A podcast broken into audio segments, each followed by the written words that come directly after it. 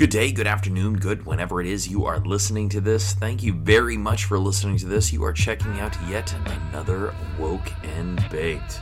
All right, ladies, gents, others, my guest today is none other than Michael Skinner of the Kenai Historical Society. We actually recorded this podcast inside of, well, Old Town Kenai. And we get into that as we get into what it is the Kenai Historical Society does, and we talk a little bit about Kenai history. So, thank you very much for Michael Skinner being able to take the time to sit down and talk with us. By the way, he did want me to make a very specific note. During the sit down, he says that Abraham Lincoln was a Democrat.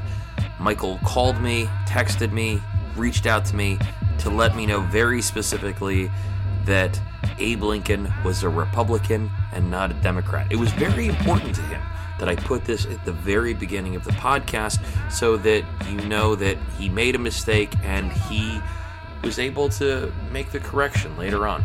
Anyway, we don't always get to do that, but this time we got it done. All right, very solid thank you to my supporters. Iron Asylum, located at 35165 KB Drive behind Save You More. You can find them on Instagram and Facebook as well as their website, the Iron Asylum GymAK.com. The gym is open 24 hours a day. Personally, I like going in the morning. I think that it sets the tone for the rest of the day. And if you like going at 2 o'clock in the morning, you can do that. They're open 24 hours a day. Call 907 953 4720 for more information. The website again, the Iron Asylum Gym AK.com.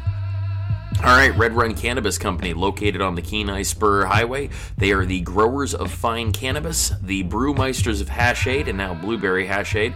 They also make canna caps, honey sticks, and now peanut butter, which is bought directly from the peanut farmers.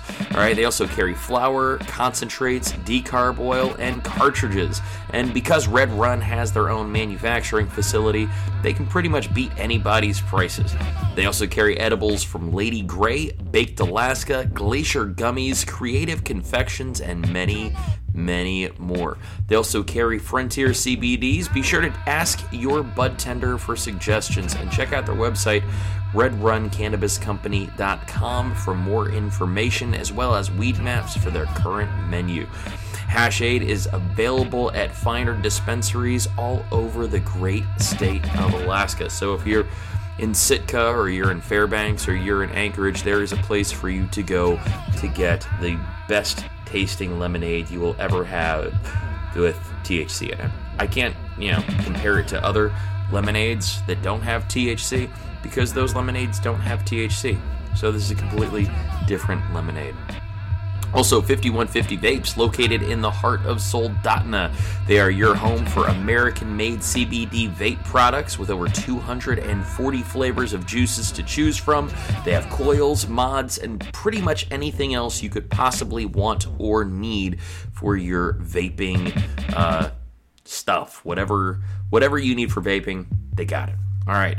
Now, June 27th, 49th State Audio Addicts are hosting yet another car audio show at Alaska Car Shop on K Beach. So, thank you very much to their sponsors Matt Plant at Five Star Realty, GPCarAudio.com, Hillbilly Customs, Woke and Baked Media, Coca Cola of Alaska, Mad Creations Tattoo, and Outlaw Customs. That is June 27th at 7 p.m. in the parking lot of Alaska Car Shop. Next up, Lady Grey Medibles, makers of fine edibles, breath mints, ice cream, birch syrup, cookies, and suppositories.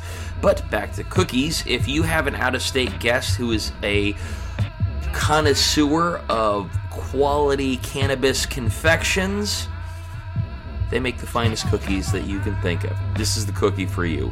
If you have a coffee order that has 15 very specific ingredients, then these are the desserts that you want. They also make ice cream. And I kind of mentioned that a little bit back before that they make ice cream. But yes, they make it with Peruvian cocoa.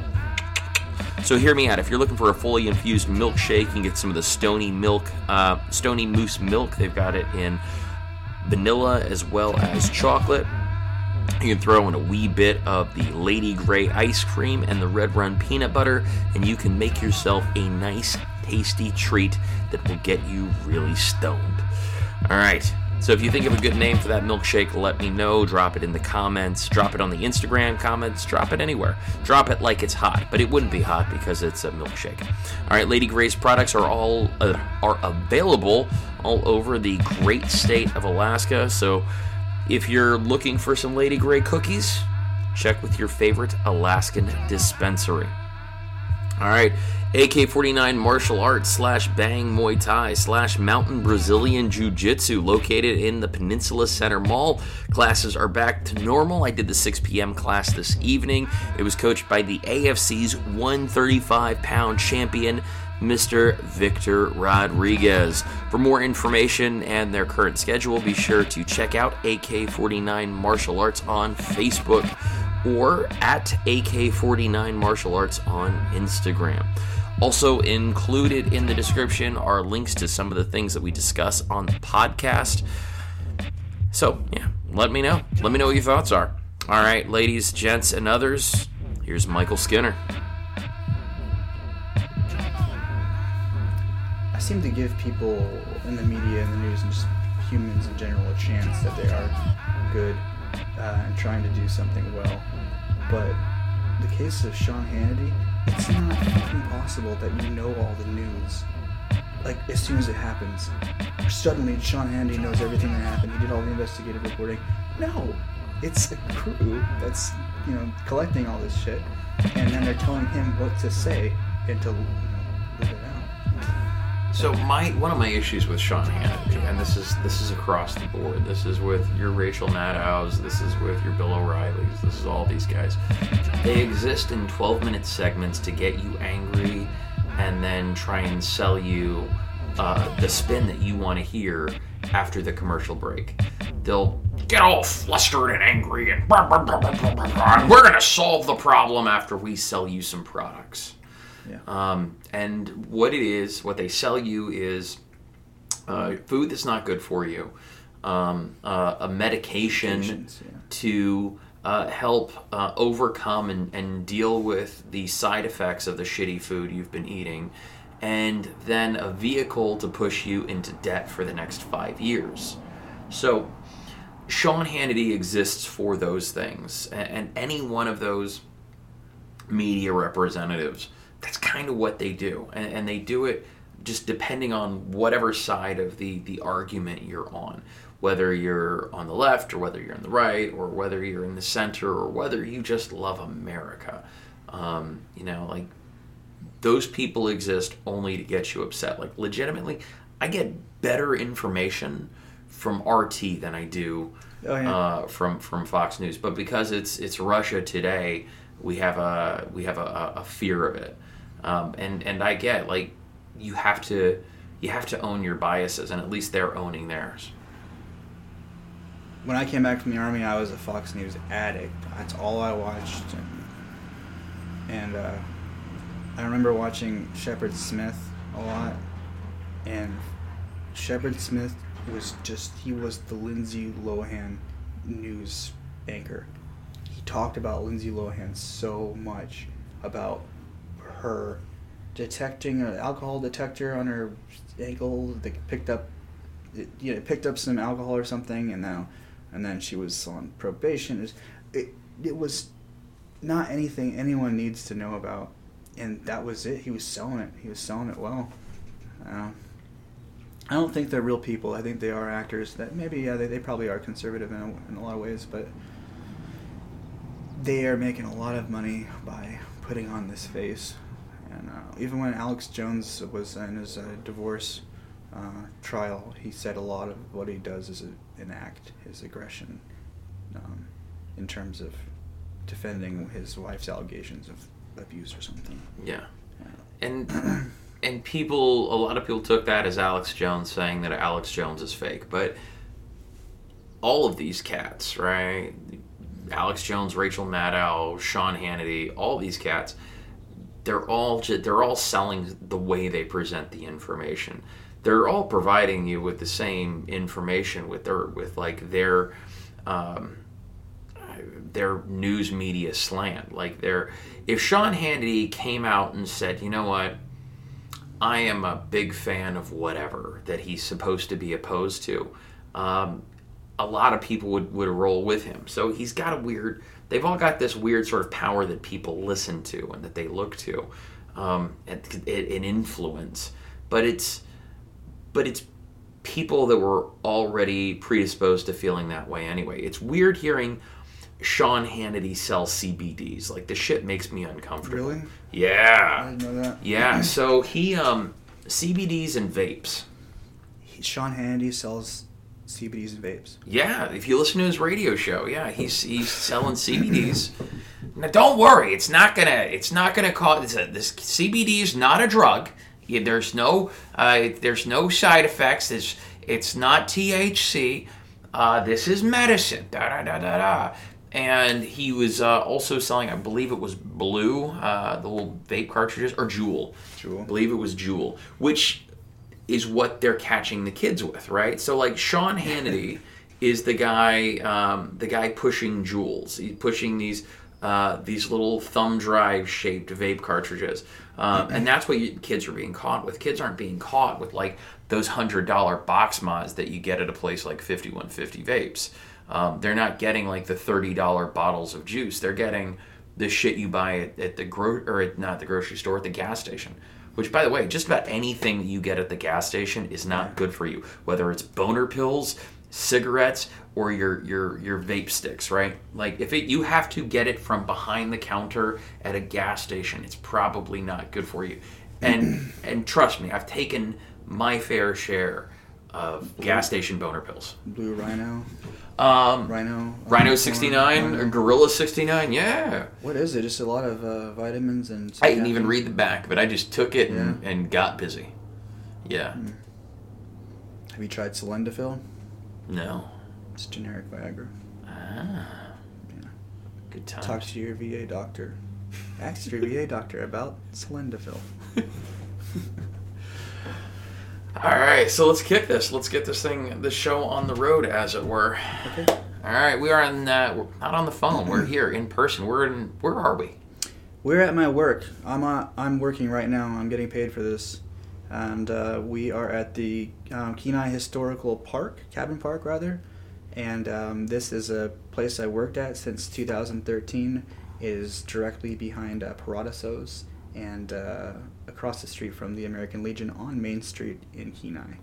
Uh, I'm having this podcast today because, well, I want to share with the public um, what I do and the importance of uh, Kenai history, but also to illustrate the fact that we are not getting very many visitors um, this summer for obvious reasons, and um, to get the community out and walking and learning, uh, exercising their brains as well as themselves physically.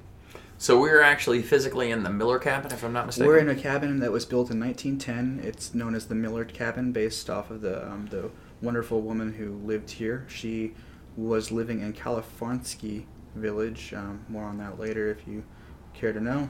Uh, that was in Kasilof, and then in um, 19 thir- 1930s, um, smallpox nearly wiped out that village and every other village for that matter. Um, uh, side note, it, I just interesting how um, I've spoken about the native population in Alaska being wiped out, not having any immunities to pathogens, and then here we are today, um, lack of people being here also due to pathogens and disease. Um, her name is Fiona Miller. She again, she lived in this cabin. She was a midwife. She was a storyteller. She was um, a medicinal healer. Um, basically, pharmacist, therapist, um, nurse, a lot of jobs uh, in, in one. And that's why this cabin is so big because she lived here while also um, having a quarantine area, which is back uh, tw- towards the rear of the cabin. Um, and, you know, in this time period, uh, the average man in San Francisco was uh, died at the age of 43.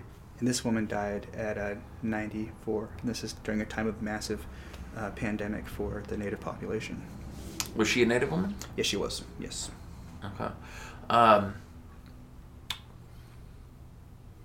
So, so rolling back to uh, to 1910, what can you tell us about uh, turn of the, the century Kenai? Well, the turn of the century, um, that being the 20th century, saw a lot of change for the people who lived here, mostly being the, the native people, the Kenaitze, and of uh, the larger Dena'ina tribe. Um, during that time, you saw paradigm shift with religion and uh, also with just a general way of life. Um, with these mass pandemics that killed, estimated over 50% of the population in Alaska, um, you we you saw a um, I guess a uh, the prior native healing ways of using traditional remedies as well as you know the um, manipulation of spirits wasn't quite working anymore with measles, with diphtheria, with smallpox, and they're dying in droves. And you had these Russian um, priests who were um, new to the state, and they um, some did very well in convincing the native people to try their way of healing, which was um, through vaccinations. And uh, with the vaccinations came the, the change, the movement towards Christianity, because the priests were the ones who brought it. Um, you have the memorial um, building of um, Saint Nikolai here in Old Town Kenai. It's not the church; it's the smaller building. He was you know, the saint who came here and brought with him uh, the vaccines. Um, and I, now, what I'm about to tell you comes from Dr. Boraas, who recently passed away this last fall. Um, in the native um, culture and the native belief system, uh, the natives believe that if something bad happened, whether it be a death or uh, disease or you know lack of salmon uh, to catch, um, it was because somebody said something um, bad uh, or improper. Um, it's because somebody said something, did something, or thought something. Whatever it was that somebody thought, um, that's enough to cause you know lack of salmon the next year, and that was their belief.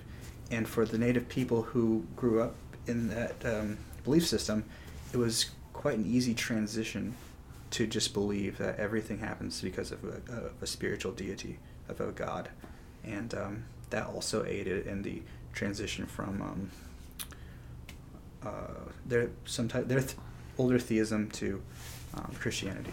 So that's to answer your question. That's what happened. Uh, the greatest shift um, in the, for the people who lived here in Kenai and Alaska.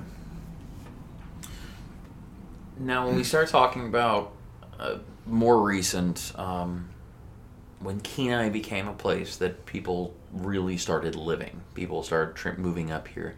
Um, I was with you when we ran into uh, the late Professor Boraas Mm-hmm. um, while walking Tsalteshi trails, and he was saying that um, the first year-round industry to, to come to the Kenai Peninsula was Wildwood Air Force Base. Um, yes. Um, So when was that? first, first like federal institution. Well, if I recall correctly, it was the first thing. It was the, the first thing that went year round. Like it was. It was. Okay, a- that's yeah, that's true because fishing was a huge industry, but of course we know it's seasonal. Um, yeah, the first, uh, I guess you could call it a business or some type of agency that employed people year round, um, and also added to the economy immensely was um, Seward Station. That's what the that's what this U.S. Army fort was called, Seward Station.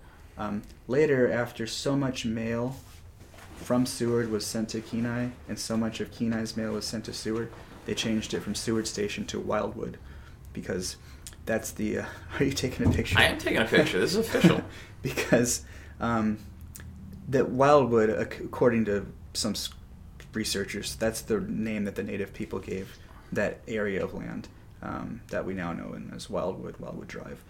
Um, yeah, and it started out as a as an army base, switched over to Air Force, and the the purpose of the base was to uh, collect and gather uh, Russian intel um, by way of intercepting code and uh, different differing frequencies.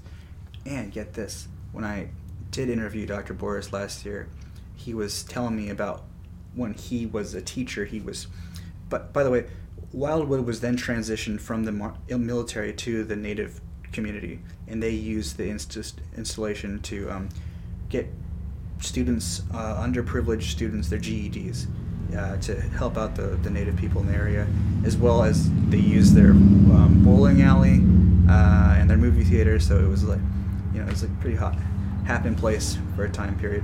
So Dr. Boraas was there teaching people, teaching students, and he said that he bore witness to uh, the dismantling of this communication mechanism that involved connecting to different channels wirelessly and sending communication the internet.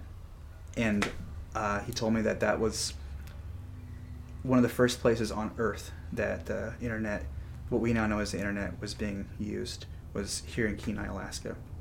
So, because of the uh, collecting and, and, jamming of uh, Russian Soviet uh, communications, that gave um, gave birth to what we now know as the internet. And so, it, weird side note: if, for those of you who like old military movies, by the way, Kenai's still a happening spot, as you can hear from the planes. Yeah. Um, so if you uh, if you watch old uh, military movies, 50s, 60s, uh, into the 70s, they would talk about sending people to a radar station in Alaska, never to be heard from again. Was Wildwood was Wildwood that uh, that radar station? It could have been. Or been like several of them. There, there, there were several, um, several outposts, and Wildwood, or excuse me, Alaska was not a place you'd want to get sent at the time. But uh, from the people that I've spoken to who were stationed here in Wildwood, um, they loved their time here in Alaska. Uh, Clearly, they stuck around. Yeah, that's true.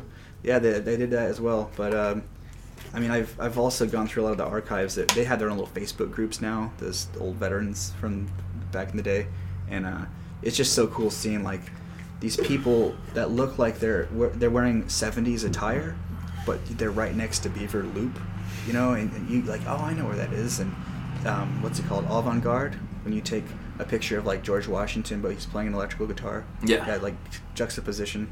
It's like, well, that's that's awesome.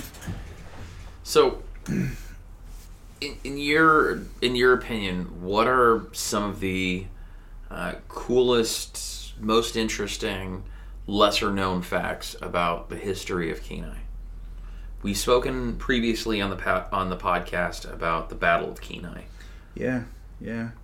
I think the Battle of Kenai is so under rug swept. It's such an interesting part of our history, and not not just Kenai's history, but the whole of Alaska. I mean, Kenai was considered by Alexander Baranov to be the capital of Alaska.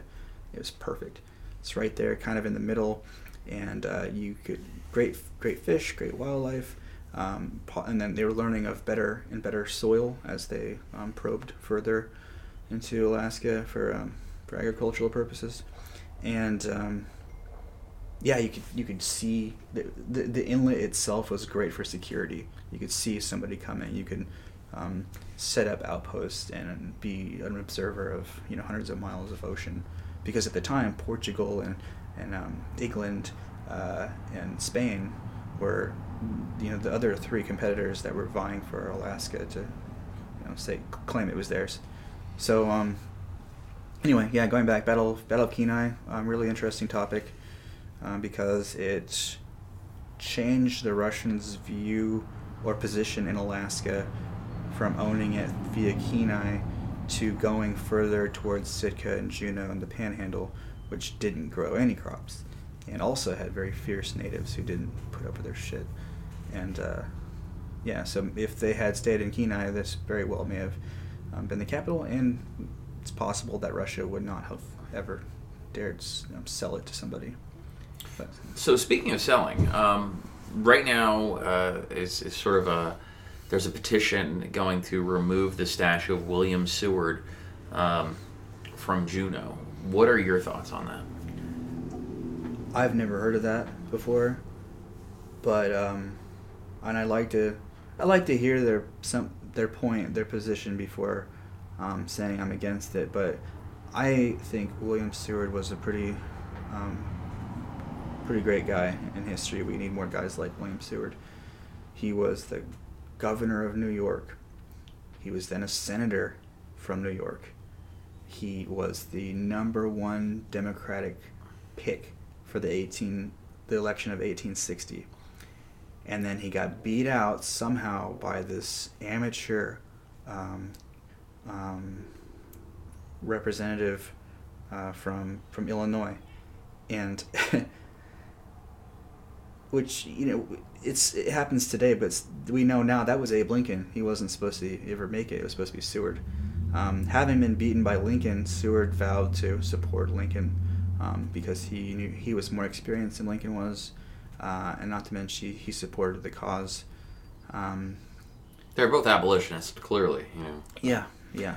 Um, then, the night Lincoln was killed, it was going to be a Confederate three-pronged attack to ta- take the head off of um, the Union, and that was to, uh, no pun intended, take out Lincoln, take out Johnson, and take out Seward. Seward. Yeah. Uh, Lincoln, we know what happened. Johnson, it was a failed suicide attempt because the the um, p- person that was doing lookout, gateway driver on a horse, um, took off without him. So the the attacker didn't go through with the plan. Not to mention Johnson was not very.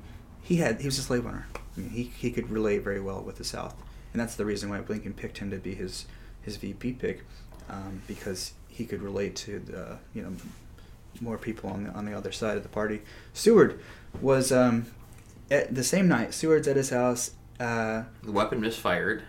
I remember a Well- weapon misfiring. Go ahead. I'm sorry. oh, it's fine. Um, yes, there was a misfire, fire, firing of a weapon, but um, two, three days prior to the assassination, Seward's riding a horse, falls off, breaks his collarbone, so he's in bed for, you know, for who, who knows how long.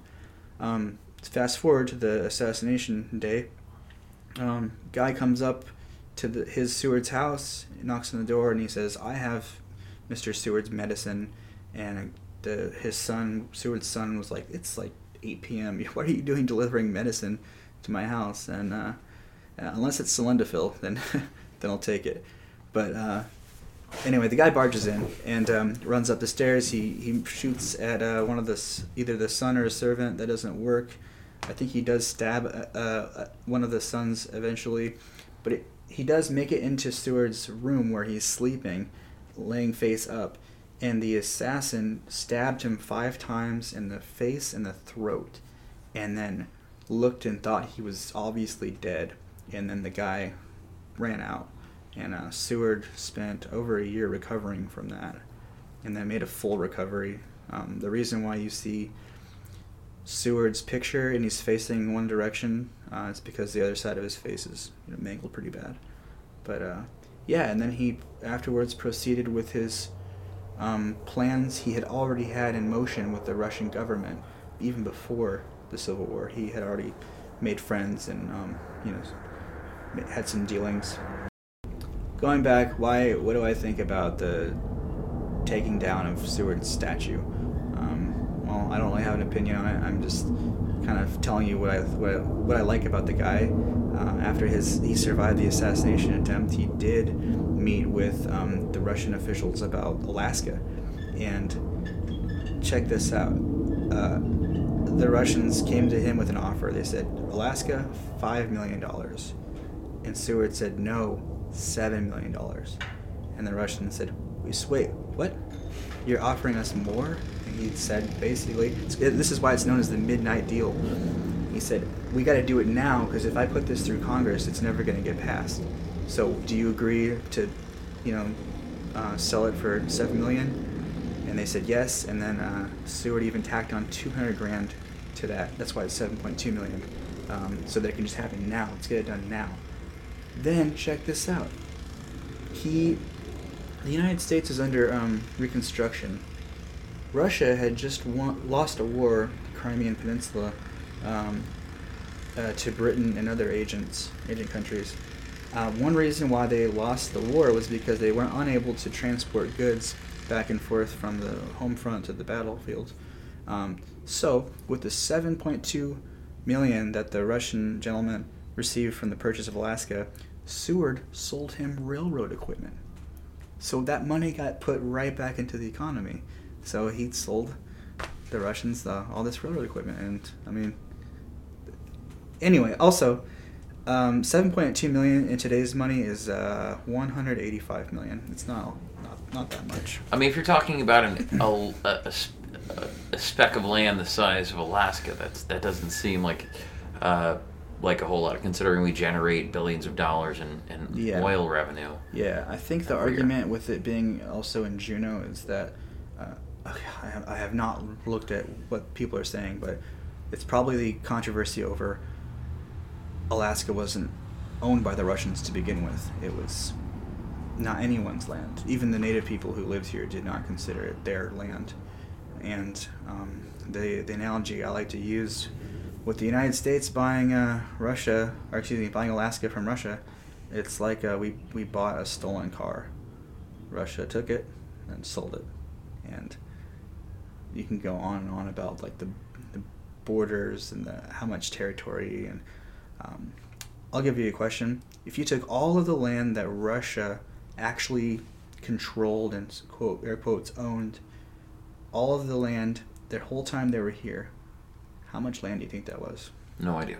200 acres. So, uh, you know, a state the size of Europe, they own 200 acres, so a farm. I mean, homesteaders, when they came to Alaska, the largest homesteads were about 160. So, of the entire state, that's how much land they controlled. And they never went anywhere inland. Well, there's a couple times where Russian merchants did go up rivers and deal with trades and furs and stuff, but really they didn't. They didn't even know what was here. So, but yeah, um, that's my deal on Seward. He also tried to buy uh, Iceland, um, the Philippines, Puerto Rico, uh, Cuba. He's, he's Got a lot of real estate. He had- yeah, he was a realtor. Yeah.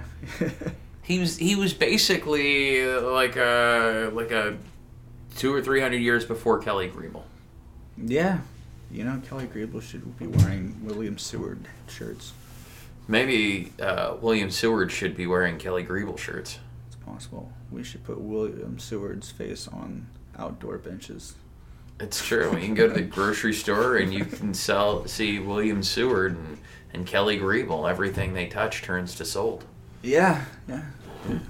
Um, so, what are some other cool, sort of forgotten things uh, historically, uh, either with Alaska or with Kenai specifically on the peninsula? On the peninsula. What can you tell me about the effects of the 1964 earthquake? It was disastrous. I mean, everybody, knows that. It, we Kenai fared off fared better because we have a gravel more of a gravel foundation, so the land was able to just rock and roll. But there was still you know trees touching the ground. Um, I just one fun fact about that in terms of Kenai, uh, we got rescue money and somehow we used it to build the Canby Theater, the first uh, movie theater. First incarnation of Yeah, the. Okay. yeah. But I, I mean, there's there's a lot to. It's a pretty broad subject, and uh, um, I, I only know what the you know most people know already. One thing I can say about the um, construction of the, the military base was um, what followed and um, how that one base transformed um, our community's identity for some time. And that was a woman by the name of Edith Sutton. I'm getting her name messed up, but she goes by Edie. Everybody knows her as Edie. Even her bar, which was like Edie, Edie, Edie's Night Tavern Club, was just called Edie's. So this lady, um, she had a pretty rough and tough life. Um, she was ran away from home at 14. She was married by 15, and she supported herself by being an exotic dancer. And um, she worked her way up north and um, eventually landing in Anchorage, Alaska, uh, doing the same, you know, occupation. And as soon as word got out that there was to be an army base uh, in this fishing town of Kenai, Alaska, she uh, applied for uh, a homestead, and actually she did do that. But first she used her life savings. I think it was like eight thousand four hundred dollars. It was pretty good back then, um, and bought a chunk of land right outside where uh, right outside of the entrance to the base. So so she, she knew what she was doing. She knew that the soldiers would leave base uh, on their time off, and there you go. There's a bar and uh, you know, dance club. That's that's actually just as uh, traditional as a military base is Oh, having yeah. a dancing lady place right next to it. Yeah. Um, there are bases, military bases all over the world that are adjacent to dancing lady clubs. Um, it- it's like one comes with the other because if you've got a bunch of young men stuck in the middle of nowhere with nothing to spend their money on, now they have something to spend their money on, and it's dancing ladies. Well, they're going to spend their money on the dancing ladies. Yeah, unlike the dancing ladies uh, clubs when we were in the military, maybe not you, but for me anyway, um, you you could only look, no touching. But whereas with Edie's, she had girls that were ladies of the night for many a nights, and uh, that set off you know a lot of controversy, scuffle about um, prostitution in Kenai, and um, eh, from everyone that I've spoken to from that period, everyone knew what was going on, but only a few people really got upset about it. And um, she, this Edie, she became a staple in the community. She um, helped people out when they uh, were in need of work and or um, food or money. She helped them by uh, providing jobs that um, um, would also benefit her uh, she just would, would go out to um, some of these oil workers and just leave them sandwiches. Uh, for some of her friends and customers, just go bring people food. She brought her girls to the college, the local college in Kenai, and made sure that they got an education. Which, if I mean, that's just altruism at its finest, right there. That was a conversation that we shared with Professor Boraas. Uh, he was telling us that you know, like there, these girls, some of them went on to be doctors and lawyers, and, and so it'd be really interesting to, to talk to some of these ladies now, um, at least those that would be willing to share their stories. Um, I've spoken to um, to people who were at Edie's retirement party. Yeah, she And I gave a lap dance at age seventy, I think. Yeah, yeah. I, I've, I've got a friend who who received an Edie lap dance. Wow. Um, you know, and that's there's something to be said about that. Like she she had a good time and she but she participated in the community. A lot of people kept their lights on because um, because the there was a madam who kept the lights on. yeah. You know, and very much uh, ahead of her time as far as um, you know what a feminist is and and taking ownership of, of yourself and your body. Now, do you know if Edie had kids? Yeah, she had one son. Okay, is he still around? I believe he is. But I mean, as you can imagine, these people are hard to get a hold of. Yeah, I, yeah. want to talk about your mom and her, and her prostitution ring. Let's talk about the 60s and 70s and, and Mama Edie, if you don't mind. Um, it would definitely be interesting. You know, some interesting conversations to have, and I think that we were talking, not we were, they were talking about it on the radio today on on Duane Bannock's show um, uh, about if you have to replace statues of people uh, in this community. If someone were to get upset about uh, the Boy Scout statue at the Eric Hansen uh, Memorial Park, right? Who who would you replace that with? I mean, I, I went with George Carlin because he was funny and he's a veteran, but but in a very real way, like it, there are people in this community and there are people who've lived in this community who probably should have statues uh, commemorating what they did how you feel about them one way or the other, I, I don't think necessarily um, matters as much as their contribution to the community. Uh, whether it's uh, changing community college uh, drive to uh, Alan Boraas Road or uh, or anything else. I mean, I think that Edie is one of those characters that I think only exists in rural Alaska in the middle of nowhere who kind of becomes one of our heroes. The same way that, um, you know, someone like, say, uh, Matt Brown from AK 49. Yeah, yeah. Um, contributing to the community, the, the, the greater good of the community, whether it's uh, Race for Recovery or all the different sports teams, he's, you know, all, all the stuff that he does, whether it's uh, during breakup season going through the parks with a gang of people to pick up uh, needles. Yeah. Um, Edie is, is one of those people, you know. Um, and and I think that you only get those people in, in a small town, in a small community where winters can be really crappy. Yeah. Um, and she provided lots of people with a warm place to spend the night. She did. She did. um, yeah. For those also who, who don't, who's never heard of Edie, she did have a homestead, and she trapped and hunted and fished for meat, uh, just like any other, you know, any tough man did that you hear about or read about. Um, yet she also wore like jewelry and this iconic leopard coat, real leopard skin coat, and looked like the balls. Just looked like she's not from here, but she still did, the, you know, all that tough work. She, she, I read about her using a chainsaw because her neighbor didn't like her, so that her neighbor would, you know, cut over, cut a tree to land over her driveway, and then I think like one time she did it to him, and she put um, like a chain in the tree so that when he went to the chainsaw, it would break and stuff. And they were just doing dirty shit to each other. But yeah, and then so to think think of um you know Alaska homestead a rugged life, and then also someone who's got a beehive blonde hair and jewelry and leopard and um, owns a brothel. So that was her.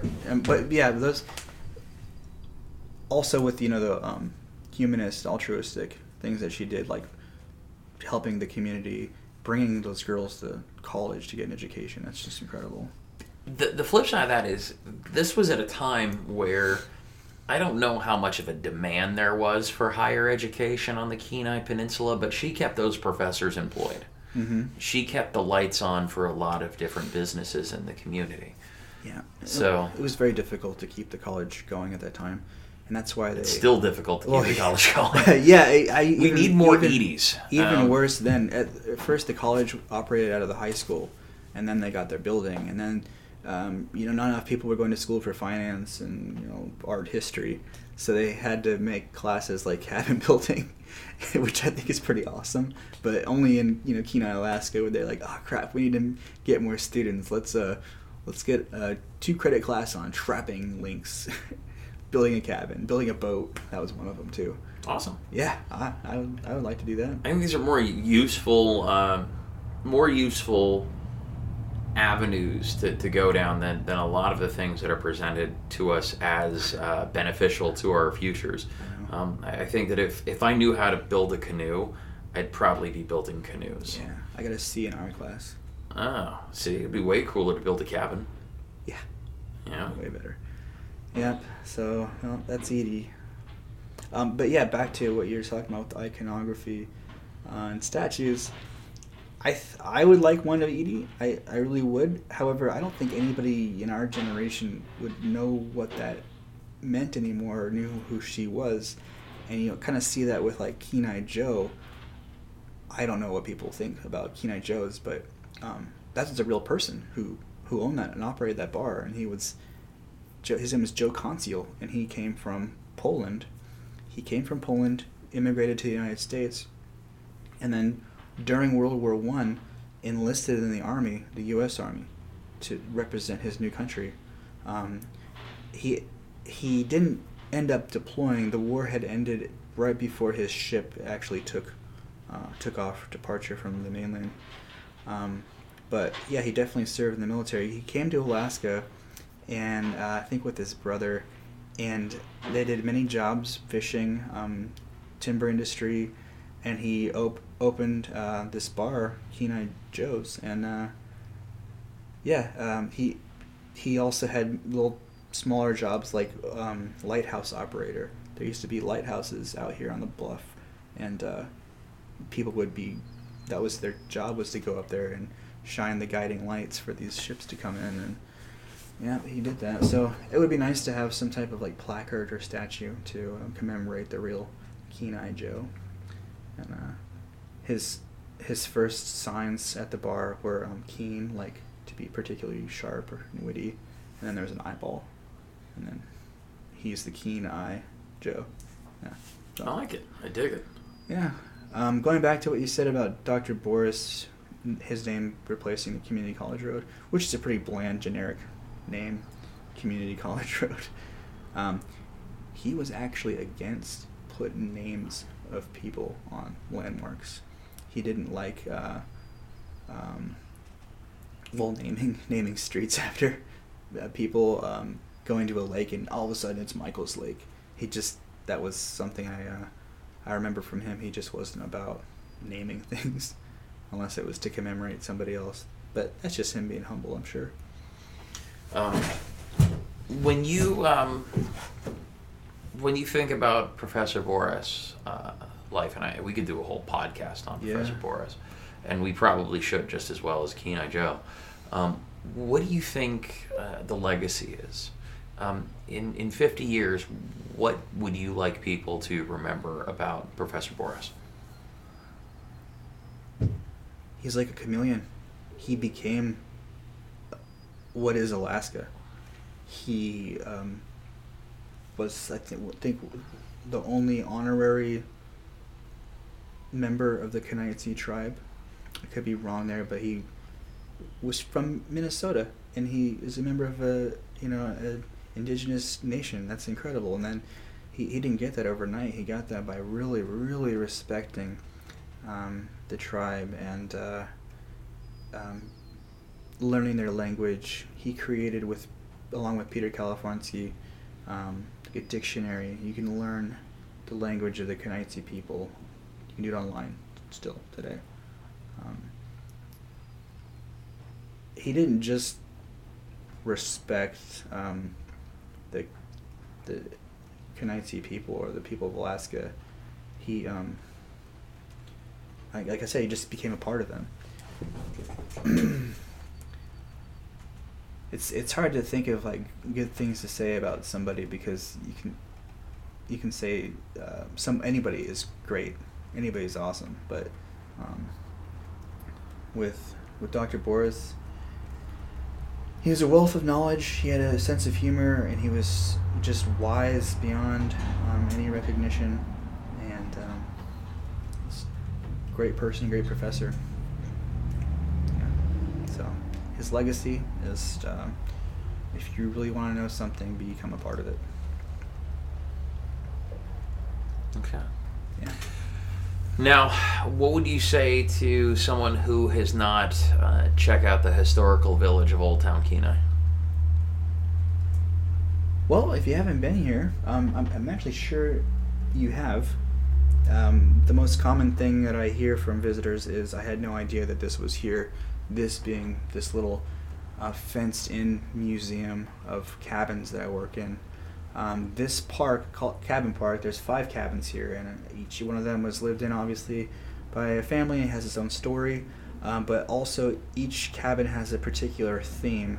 So right now we're in the Miller cabin, and um, it's an exhibit. The whole cabin is a is a small museum to commemorate the life of uh, Fiona Miller, whereas another cabin uh, was is the Arness cabin, and uh, that was obviously lived in by Peggy Arness, and uh, she was a lifelong teacher. So what we've done with that cabin is um, converted it into a, a small museum of what um, education in school was like um, in Alaska and Kenai before statehood.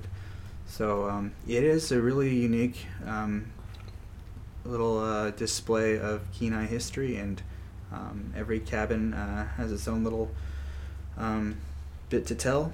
And what I do here is I do lots of research um, with um, about the families and the people who lived here, the uh, the equipment that's here, um, and I also uh, give lectures. I give tours, if you will, and um, not to mention I take care of the grass.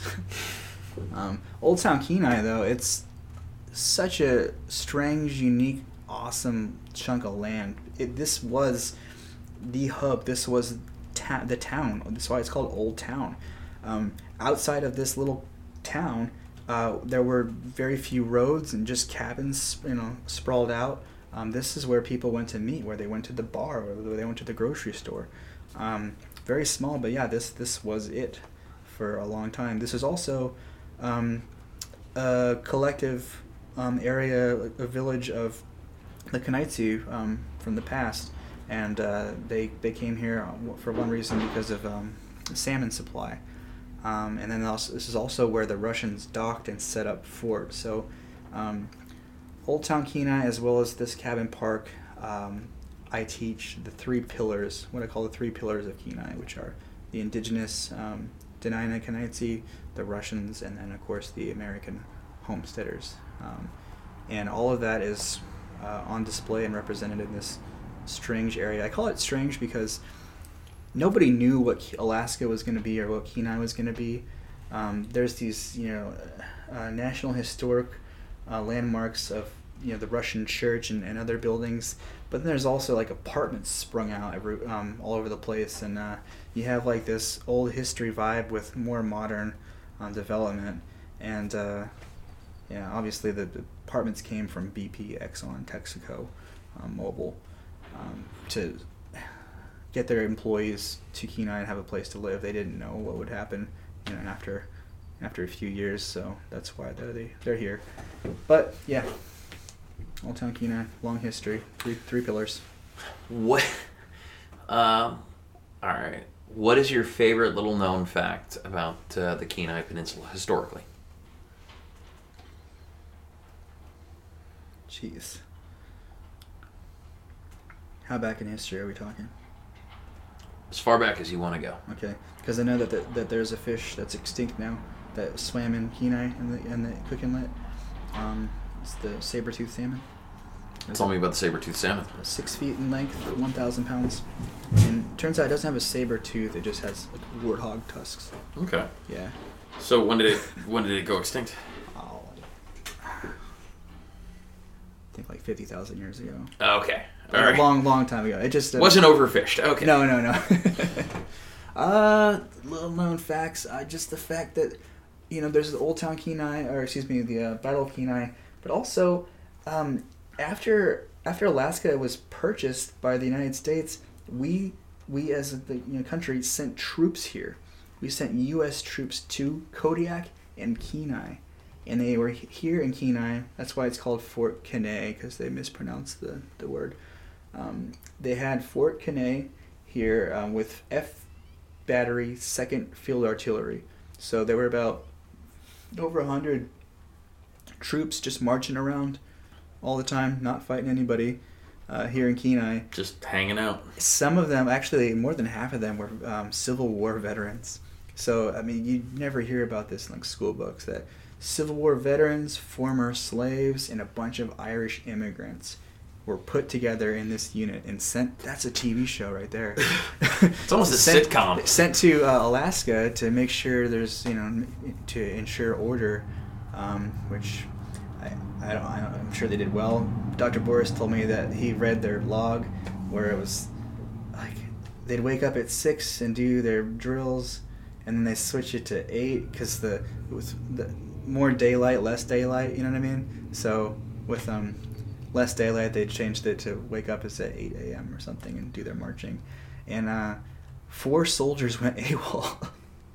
Where are you gonna go? You're to, to die. That's yeah. what you do. You're gonna go AWOL yeah. in the woods, and I, either a bear's gonna get you I or exposure. These four probably Irish kids went AWOL, and then they hung out with the native people, and then they were eventually sent back and got in trouble.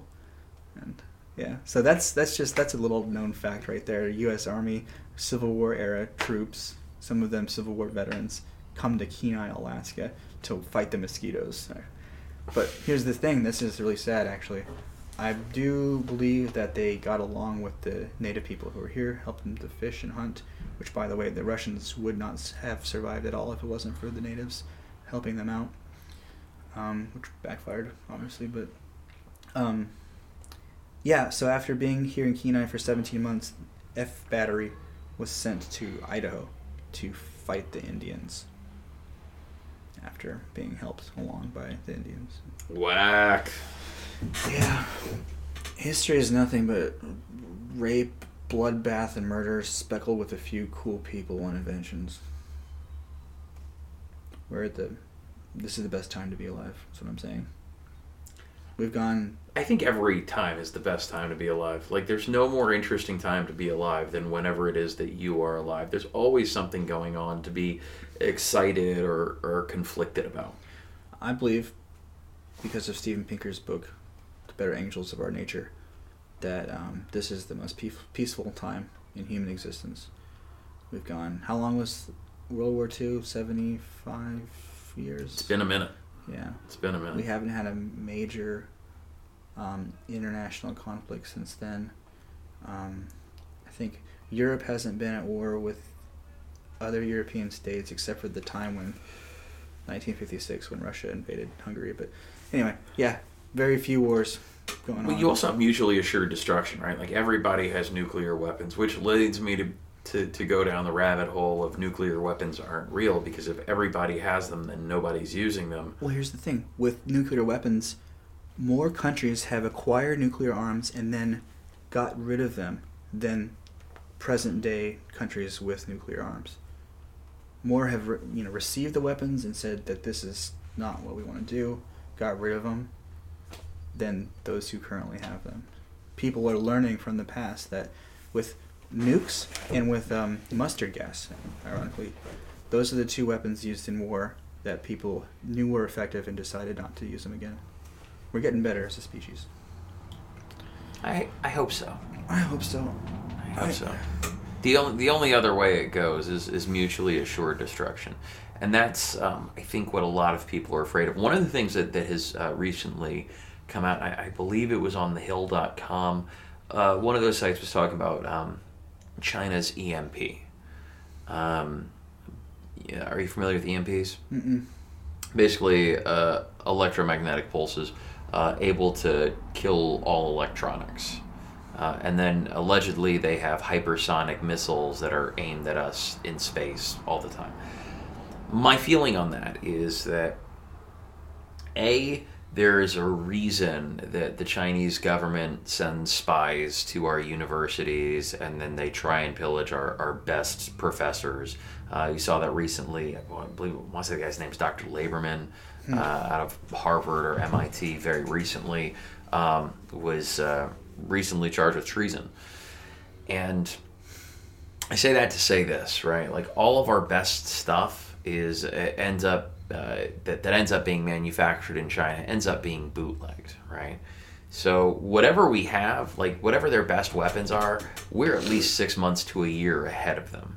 Okay. Okay. Um, and so whatever their whatever their weapons are, I'm not overly concerned because whatever they've got, we're we're a couple steps ahead. We've we've um, thought about was it the Hegelian dialectic, um, the the problem solution uh, matrix. Like you create the problem so that you can sell the solution.